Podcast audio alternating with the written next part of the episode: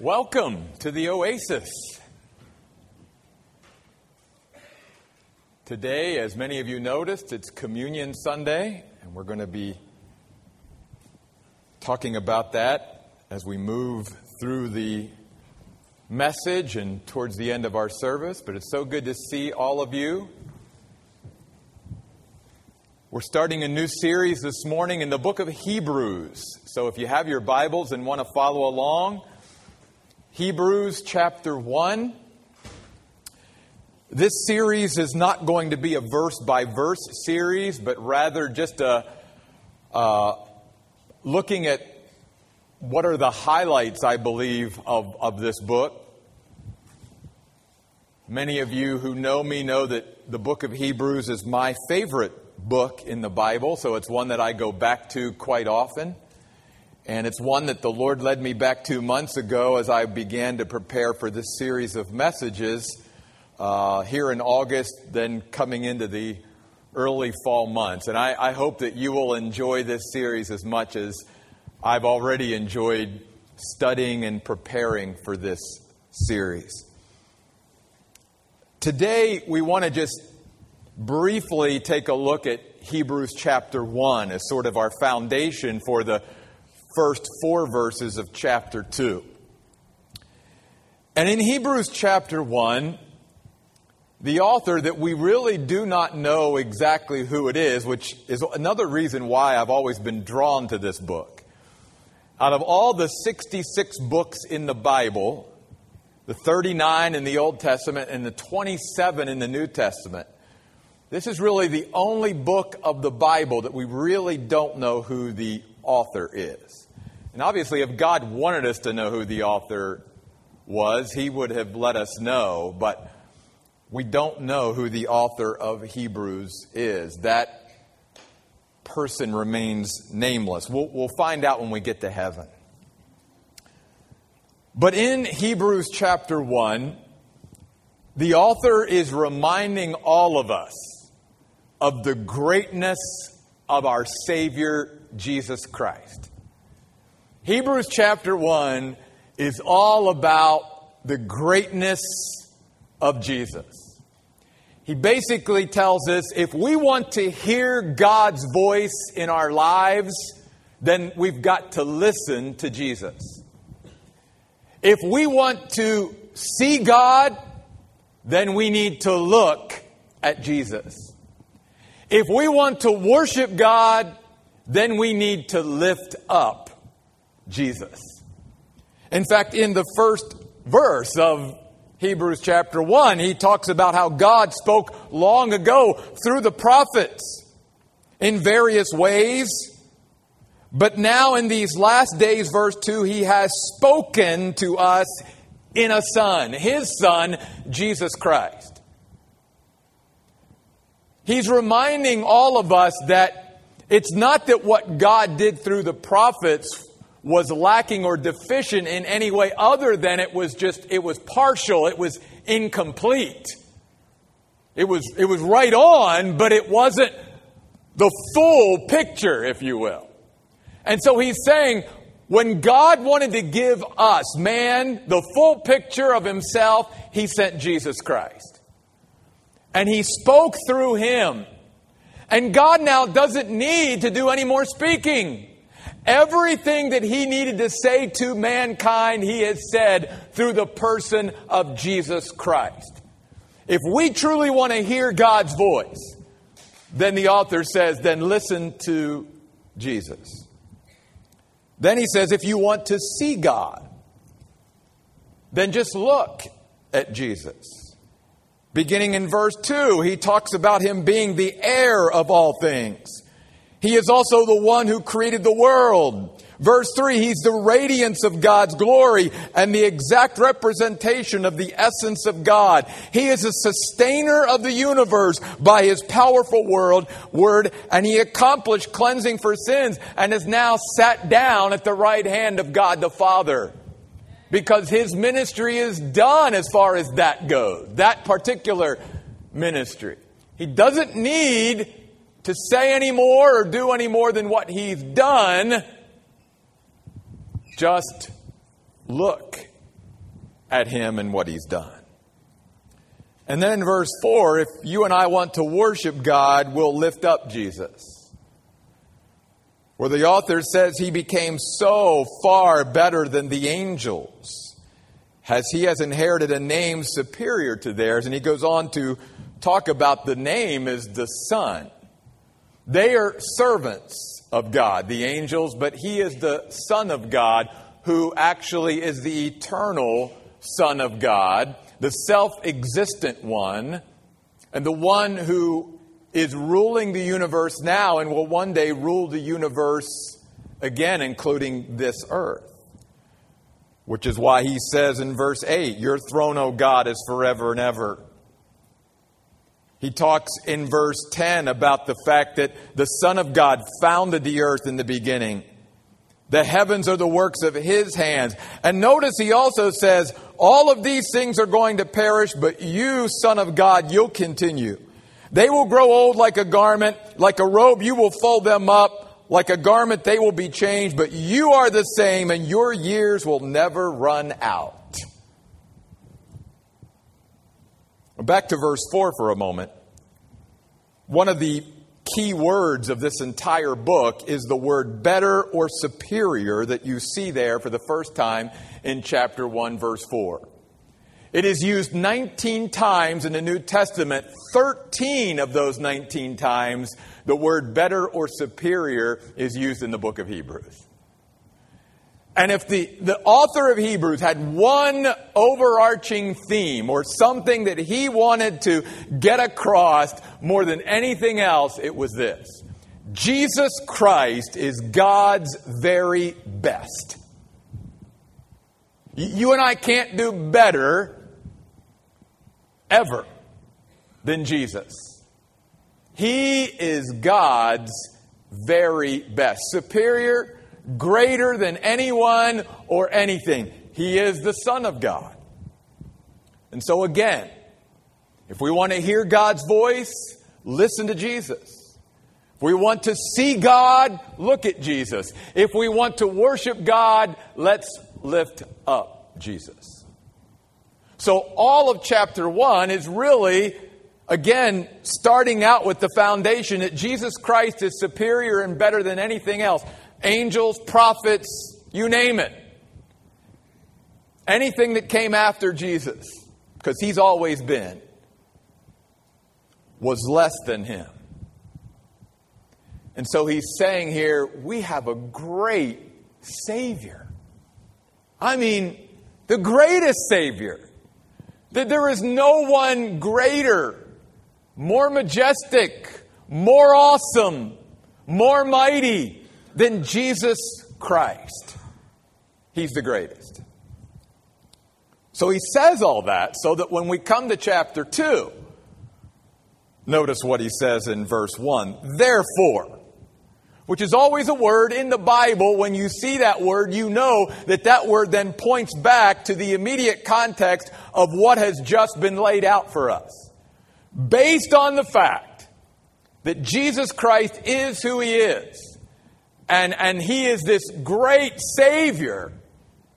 The author now proceeds to give us how then does that apply to us? What, what can I take from all the, the greatness that he portrays about Jesus Christ in chapter 1? How do I bring that down into my everyday life? How, how do I use that? How do I appropriate that? How do I apply that? He's going to tell us. He says, Therefore, we must pay closer attention to what we have heard. Notice, first of all, the word must. It is an absolute necessity that we do this. This isn't something that God is just suggesting that we do. God is saying, if you have a great Savior and you believe in this one, Jesus Christ, that has been revealed, then this is what you and I must do with this great Savior. We must pay close attention. The words mean to devote oneself to, to set a course and keep to it, to, to lock into a course, if you will, and stay at it. It would be like a captain of a ship who is set a course and does not deviate from that. They are devoted to the course that they are on. And that course, obviously, here in this context, is one that is given us by our great Savior. Therefore, we must pay closer attention to what we have heard. He is reminding all of us that somewhere in the past we heard God's voice. Again, primarily speaking to us through Jesus, the Son of God. And He's saying to us, devote yourself to the voice of God in your life. When you hear God's voice, lock on to that and stay the course.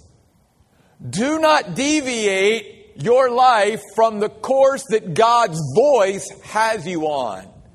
Yes, there are so many other voices in our lives. People speaking at us from this angle and that angle and, and from this perspective and that perspective.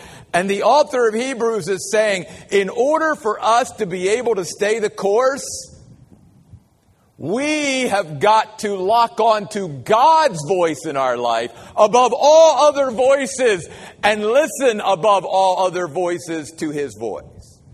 Jesus even said in John 15, My sheep hear my voice and follow me.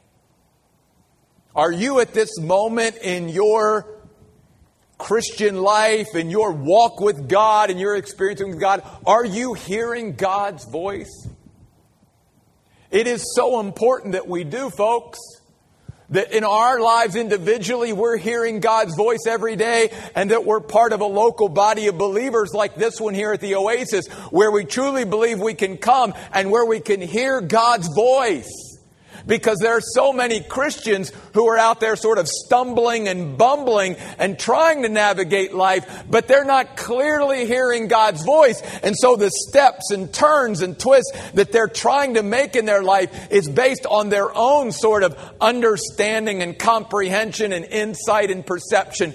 But they're not clearly directing their lives based upon here's what I know God is saying to me, and now I'm regulating and directing my life through his voice. It is so important, especially in this day and age where we have so many voices coming at us from so many different directions, that we learn to sort of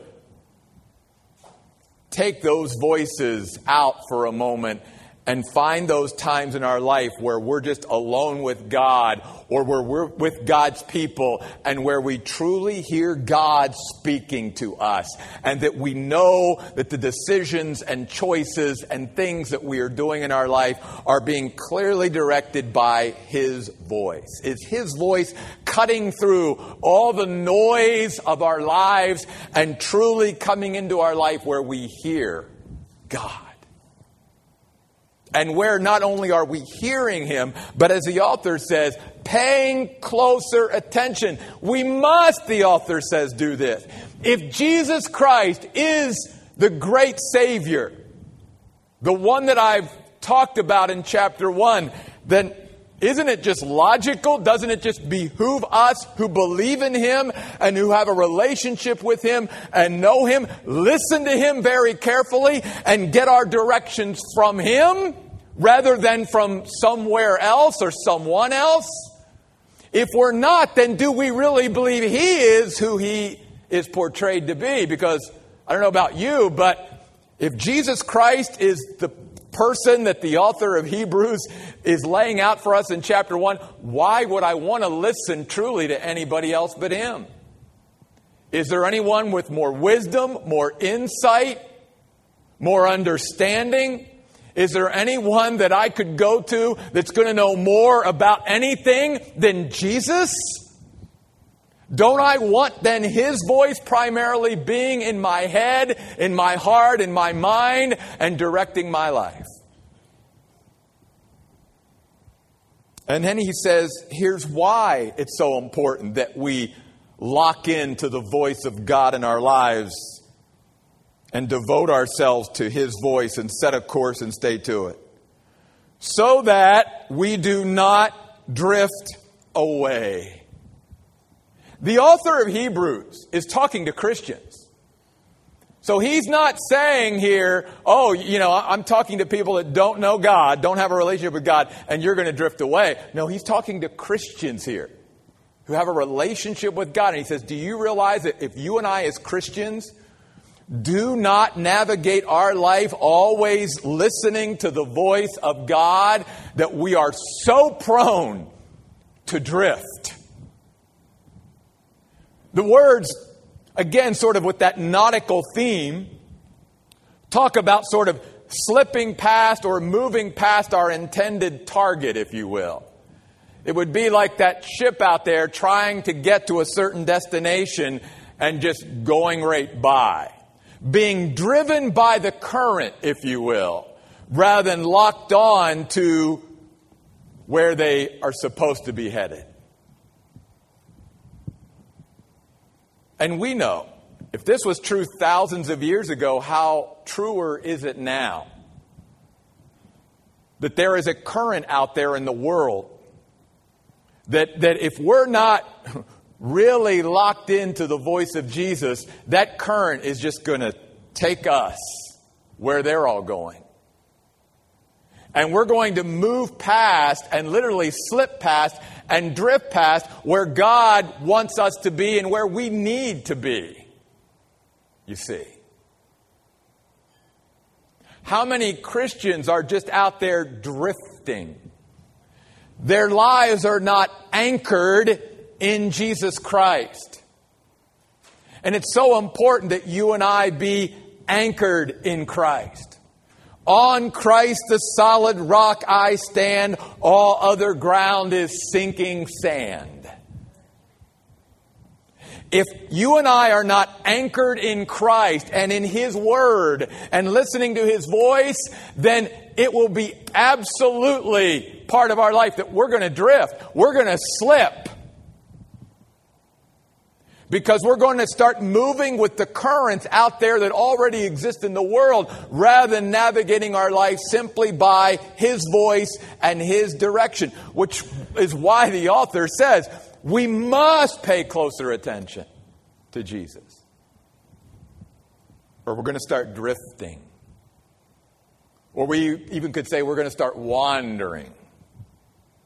We're going to be more, our lives are going to be more like the children of Israel after they disobeyed and really had unbelief and faithlessness in God and in His Word, where God just let them wander for 40 years. And they never really made any headway. They never really made any advancement. They never really made any progress. They just kept living their lives in a circle.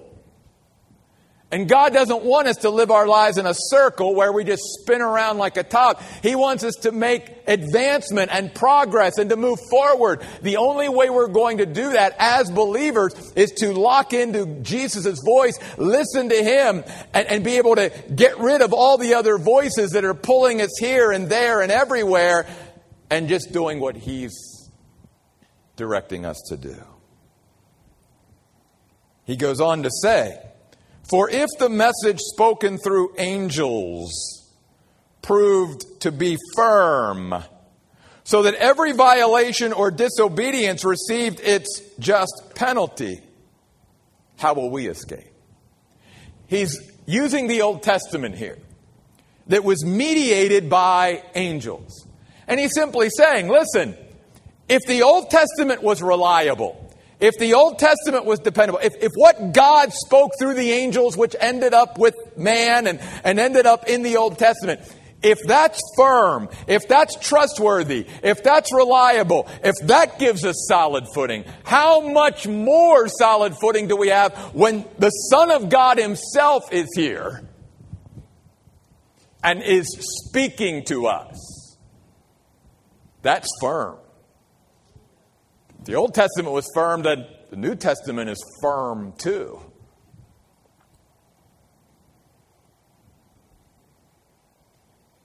And he says, wasn't there a price to be paid in the Old Testament when people blew off the Word of God and disobeyed it? Again, it's not that God doesn't give us as human beings a choice, a free will. He does.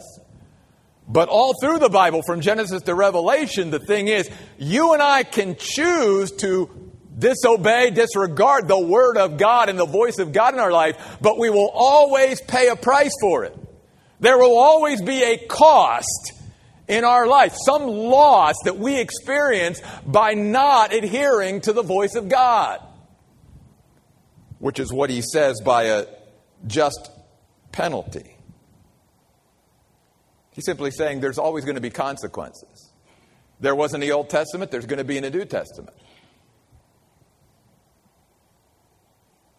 And he says in verse 3 then, how do we think we're going to escape as New Testament Christians if we neglect such a great salvation? Wow. Christians can neglect their salvation? Absolutely. And we're going to talk more about that in the few moments we have left. The word neglect means to think little of, to, to be careless about, to disregard. That's what the word neglect means.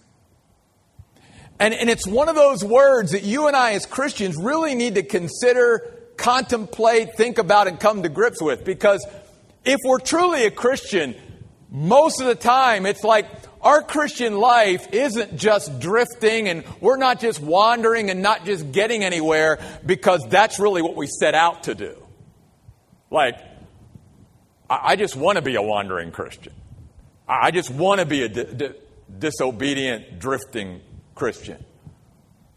Or, you know, that we, we literally set out to say, I don't want God's best in my life. No, that's usually not the case usually in any relationship in our life or with anything worthwhile in our life. The reason why it doesn't play as an important part as it should is not because we're out and out antagonistic towards it.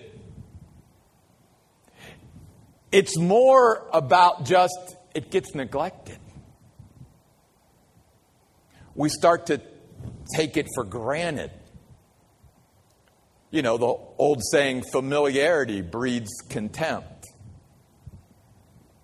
And the author is pointing out to us as Christians that that same thing can happen even with our salvation.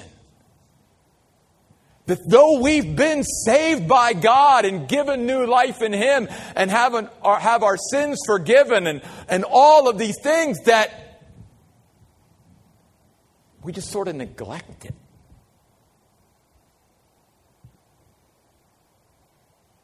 And he's reminding us this isn't just salvation. This is a great salvation because it's based on our great Savior in chapter 1.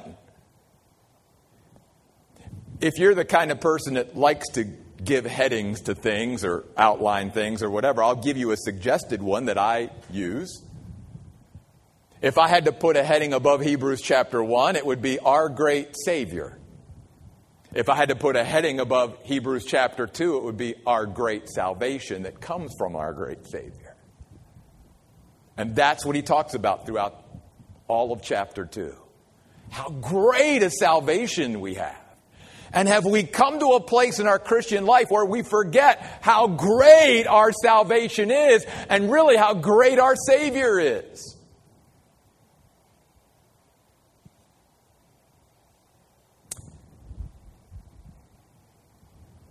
And if our Christian life is not on a course where we're truly gaining ground and moving forward and increasing and growing, isn't the first thing we should look at maybe I'm neglecting something about this salvation? Because that's usually the way it is in our lives. That's the way it is in other relationships and Salvation is based on our personal relationship with God. As I've talked about before, and we all know. No matter how great a relationship is here on earth between two people, if that relationship starts to get neglected, then obviously there starts to be deterioration and distance and all of that. It, they're not as close as they used to be because relationships have to continually be worked on in order to thrive and, and be maintained and sustained over the long haul. And if we just start neglecting each other, which later on the writer of Hebrews says, you know something else you folks are neglecting? You're neglecting each other and coming together. You're abandoning your own meetings. You're not being faithful to the house of God and you're neglecting one another and what God wants to do in this special dynamic when his people come together corporately. There's so much that the author is going to talk to us about, about things we can just neglect. And it's not again that we sit home and just purposely go, you know, I, it's, it's more just, it's just neglect. It's becoming careless. It's, it's, it's, it's thinking not big enough about something, that something's not as important as it should be. It, it's, it's disregarding something that should be front and center and a priority in our lives. And he's saying the same thing about our salvation. And he says, we won't escape if we neglect our great salvation. That even for us as Christians, though Jesus Christ has paid for our sin and we will forever have a relationship with Him in heaven, that we will suffer loss down on earth and suffer loss in eternity, even in heaven, by neglecting such a great salvation. In fact, I, I know this is sort of out of sync, but I hope you all come back next week. Because as we continue on into chapter 2, we're going to talk about the destiny that God has for us as Christians. And it's an unbelievable destiny. It is one that I think when you and I truly grasp it, we could leave here next week with just our jaws open and, and just in awe and wonder. Like, wow. And yet we don't think about that much. But we need to. It's something that we neglect, is to truly grasp our destiny.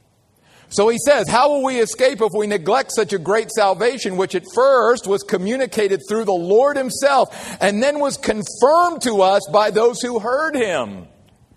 We have all this testimony and witness piled on top of each other from those who followed Christ who were the apostles and the foundation of the church. Jesus Christ himself being the chief cornerstone of the church. And, and the author saying, the reality of what I'm talking about was affirmed and attested by them. And then he says this, verse 4 While God confirmed their witness, with signs and wonders and various miracles and gifts of the Holy Spirit distributed according to his will. Don't, don't miss here what the author of Hebrews is getting at, driving at. He's saying that this great salvation, if we truly understand it, is coming to the realization that we have the divine presence and power within us. For every Christian here today, if you've accepted Jesus Christ as your Savior, you have God living inside of you through the Holy Spirit. God's presence dwells in us. And therefore, the Bible says, because the Holy Spirit of God dwells in us, we also have the power of God available to us. And the author is saying, is that not a great salvation? That this salvation isn't just about hooking us up with God and establishing a relationship with Him. That's great. That's where it starts. But the author of Hebrews says that's not at all where it ends from God's point of view. And this salvation, as wonderful it is, as it is, that it reminds us and teaches us that all of our sin is forgiven through the shed blood of Jesus Christ. And I say amen to that as well. And that through our salvation, God not only wipes away our sin, but gives us and grants us His righteousness to be able to stand in before Him. But it goes even beyond that. The author of Hebrews says, This great salvation was one where God Himself came to live within you. And therefore, God's power now is living within you. And the reason then he puts out verse 4 is he's saying, should not then those of us who know this great Savior and have this great salvation, should not our lives evidence His presence and power to others every day that we live? Should not others be able to see God lives in me? And I'm now living not in my own power and strength, but I live by higher supernatural power. The author of Hebrews is saying that's what God intended for our salvation to be.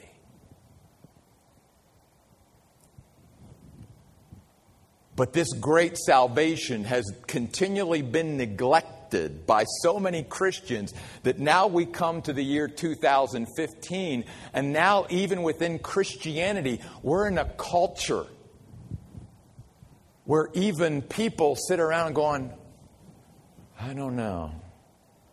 Are they saved or not? I don't know. See, God never meant for it to be that not clear cut.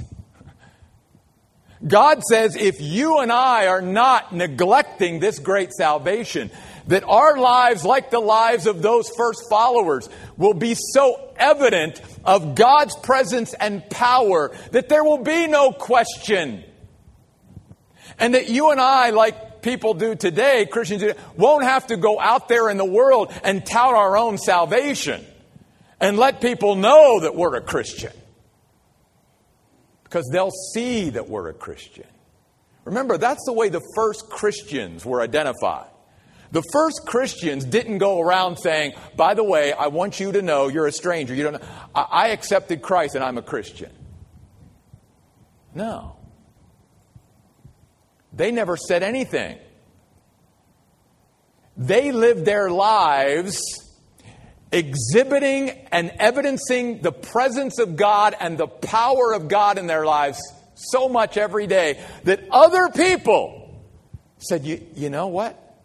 They remind me of that Jesus Christ and the way he lived and the, the things that he said and the priorities of his life. They're Christian. I'm calling them a Christian.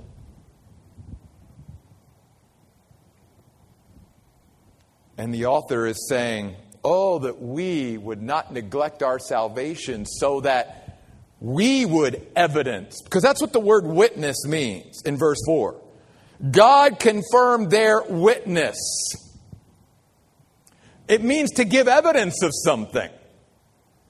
And obviously, here he uses signs, wonders, miracles, gifts of the Holy Spirit. And I know many of you, well, I can't do a miracle. Can I tell you that if you and I live for Christ every day, we're a walking miracle? Because we can navigate life as a light for God in this dark world that we live in and live so distinctively and so differently, and our priorities and everything will be so distinct that we will stand out and that there will be people who scratch their heads and go, How can you be filled with joy in the world in which we live? How can you have such hope in the midst of such hopelessness? Because we have the divine presence and power of God inside of us by this such great salvation. And our lives aren't dictated by the way the world goes or the circumstances of our own life or anything else. Our lives are totally dictated and directed by the voice of God that we are paying attention very closely to and being directed by the divine presence and power of God that lives every moment within us. That's again why the man named Peter says in his letter, first letter, to set Christ Jesus apart as Lord in your life. Another way we could say it, don't neglect such a great salvation. And he says, when we set Jesus Christ apart as Lord in our life, always be ready to give an answer for those who ask us of the hope that is within us with meekness and fear. See, Peter is pointing out that if you and I would live our Christian lives the way we should, we won't have to always be going out telling others. Others will be coming to us because they will see that God, that there's something different about us. They might not say, well, God lives inside of them, but they're going to recognize that there's a difference, there's a distinctness. There's a power in us that they don't possess. Possess. And they're going to come to us and try to say, What do you have that I don't have? How can you be like this? That's what then opens up the door for us to be able to share with them that we're living with a divine presence and power in our lives. It's not us. If it was us, we'd be right there with you. We'd lack joy and be hopeless, and we'd be filled with fear and living in fear every day. But we don't live by that. We live by a higher presence and a higher power. And our lives are going to be evidence of that every day. If there's one thing that the author of Hebrews wants us as Christians to understand from these first four verses of chapter 2, it is this that our salvation is not something that we just receive. Our salvation is something that we are responsible for. That's why the Bible says that one day, even as Christians, we are going to stand and give an account of our life to God. Why are we having to give an account of our life to God? Because we are responsible for this great salvation that God has given us. And we're not going to stand before the judgment seat of Christ and give an account for our sin. Our sin has already been taken care of through the cross and through the blood of Jesus Christ. But what we will have to give an account for of as Christians is what did we do with this great salvation? What did we do with this great gift that God gave to us through His Son Jesus Christ? Did we appropriate it and apply it every day? Did, did we live by the divine presence and power of God within us? Or did we just sort of push it to the side and neglect it? And think about how tragic that is for all of us as Christians. How sad is it to think that we could like scrape along and stumble along in life and scratch and claw along in life because we're trying to do life on our own. And yet inside of us is all this unbelievable power of God and the very presence of God through our Holy, through the Holy Spirit. And, and yet, how sad is it even for God to look down on us and go, child, it doesn't have to be that hard. You don't have to struggle like that. Start tapping into the power and presence of God in your life. Stop neglecting such a great salvation and do something with the salvation that I've given you. See, we're being reminded here of something that many Christians, even today, don't even get at all. For them, salvation is something that happens once in their life when they accept Jesus Christ as their Savior. And for them, it's that moment in time decision where they embrace Jesus Christ, their sins are forgiven, their relationship is established with God, they're on their way to heaven, and then that's it. Boom. That's salvation to them. And the author's saying, no, no, no, no, no.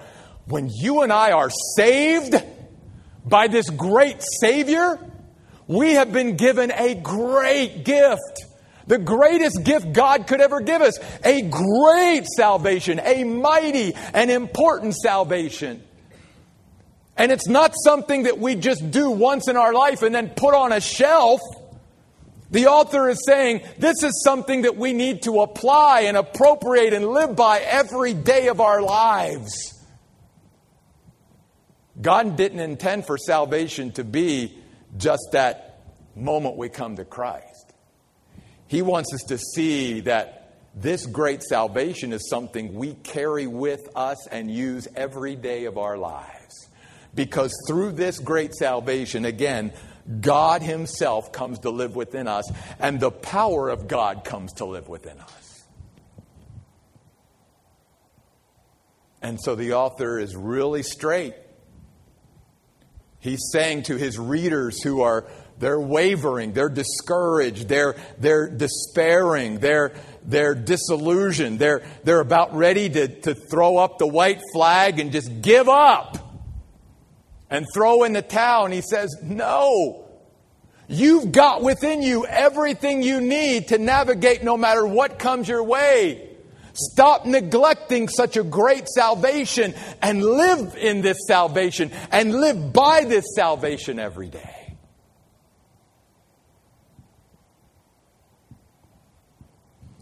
I'll say this, and then we'll transition towards the Lord's table this morning.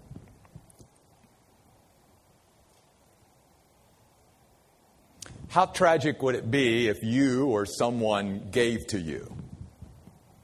this unbelievable gift. I don't know. Because what may be a valuable gift to me isn't a valuable gift to you, but use your imagination. You were given years ago this valuable gift. And what if after you received that gift, you just sort of set it on a shelf somewhere, packed it away in your garage, and it just sat there? And somebody later came along and after you and I were long gone and discovered this unbelievable gift and said, Oh my goodness. They were sitting on, they had this and nobody ever knew. They, they had this and they never really enjoyed it. They never used it. It just sat there. Folks, that's exactly what many Christians do with their salvation. We've been given the greatest gift in the universe. We don't have just salvation. We've got a great salvation because we've got a great Savior. And the author of Hebrews is saying to us, then don't neglect it. Don't neglect it.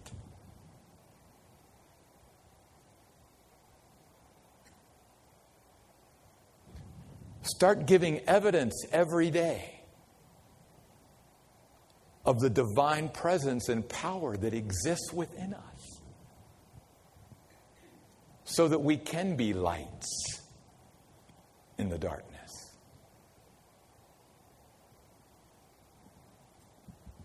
As we get ready to go up to the table and gather the elements for communion, I would invite all of us to think along these lines today. That when we get those elements and we come back to our seat and we hold on to those elements before everyone is served, and then we'll all partake as a body together because we believe that's the way the Lord laid it out for us to do. Because He wants to, to show unity in this. That as we gather those elements, that maybe our idea, our understanding of salvation based upon Hebrews chapter 2 will, will be a little bit expanded today.